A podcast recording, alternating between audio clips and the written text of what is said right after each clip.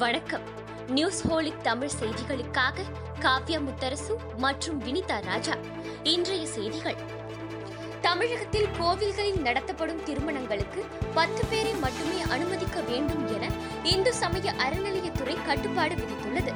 Corona தடுப்பு நடவடிக்கையாக ஏற்கனவே அறிவித்தபடி திருவிழாக்கள் மற்றும் மதம் சார்ந்த கூட்டங்களுக்கு தடை விதிக்கப்படுவதாகவும் நிலையான வழிகாட்டு நெறிமுறைகளை பின்பற்றி கோவில்கள் இரவு எட்டு மணி வரை திறந்திருக்கலாம் என கூறப்பட்டுள்ளது. கொரோனாவின் இரண்டாம் அலை தீவிரமாகி உள்ளதால் பத்து மற்றும் பன்னிரெண்டாம் வகுப்பு தேர்வுகளை தள்ளி வைக்கலாமா என சிபிஎஸ்இ ஆலோசித்து வருவதாக தகவல் வெளியாகியுள்ளது.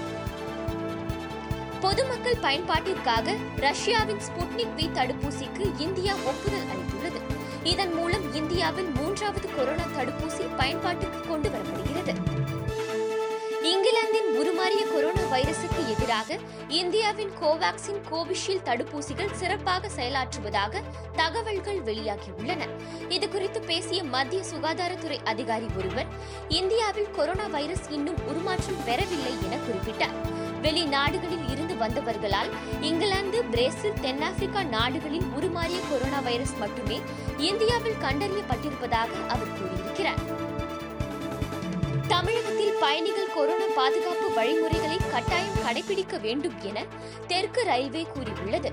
இதுகுறித்து விடுக்கப்பட்டுள்ள செய்திக்குறிப்பில் முகக்கவசம் அணிவது சமூக இடைவெளி மற்றும் கை சுகாதாரம் போன்ற அடிப்படை முன்னெச்சரிக்கை நடவடிக்கைகளை பின்பற்ற வேண்டும் என கூறப்பட்டுள்ளது.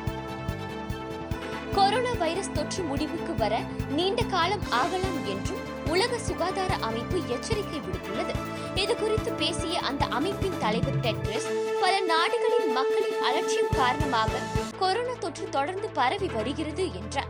இளம் வயதினர் தங்களுக்கு தொற்று வராது என்று நம்புவதாகவும் அது தவறானது என்றும் அவர் குறிப்பிட்டார். கொரோனா பரவல் குறித்து பல்வேறு குழப்பங்கள் சிகிச்சையில் உள்ள சிக்கல்களால் தொற்று முடிவுக்கு வர நீண்ட காலம் ஆகும் என்றும் அவர் கூறினார். மக்களின் ஒத்துழைப்பு மூலமே தொற்றை கட்டுக்குள் கொண்டு வர முடியும் என அவர் தெரிவித்தார். தமிழக மீனவர்கள் சென்ற விசைப்படகு மீது கப்பல் மோதிய விபத்தில் மாயமான மீனவர்களின் நிலை தெரியாமல் உறவினர்கள் கவலையில் ஆழ்ந்துள்ளனர். மங்களூரு அருகே நடுக்கடலில் விசைப்படகு மீது கொரியாவைச் சேர்ந்த கப்பல் மோதியுள்ளது. இந்த விபத்தில் விசைப்படகில் இருந்த மூன்று மீனவர்கள் மரணமடைந்ததாகவும் ஆறு பேர் மீட்கப்பட்டதாகவும் ஐந்து மீனவர்களை தேடும் பணி தீவிரமாக நடைபெற்று வருவதாகவும் தகவல்கள் வெளியாகியுள்ளன. தமிழகத்தைச் சேர்ந்த மீனவர்களின் நிலை குறித்து அரசு தெரிவிக்க வேண்டும் என்று உறவினர்கள் வலியுறுத்தியுள்ளனர். டெல்லியில் உள்ள பதினான்கு தனியார் மருத்துவமனைகள் கொரோனா சிகிச்சைக்காக பிரத்யேக மையங்களாக மாற்றப்பட்டுள்ளது. மங்களகரமான நாட்களில் பத்திரப்பதிவு செய்வதற்கு வசதியாக பதிவு அலுவலகங்களை திறந்து வைக்கவும் அன்றைய தினம் மேற்கொள்ளப்படும் பதிவுகளுக்கு கூடுதல் கட்டணம் வசூலிக்கவும் தமிழக அரசு அனுமதி அளித்துள்ளது.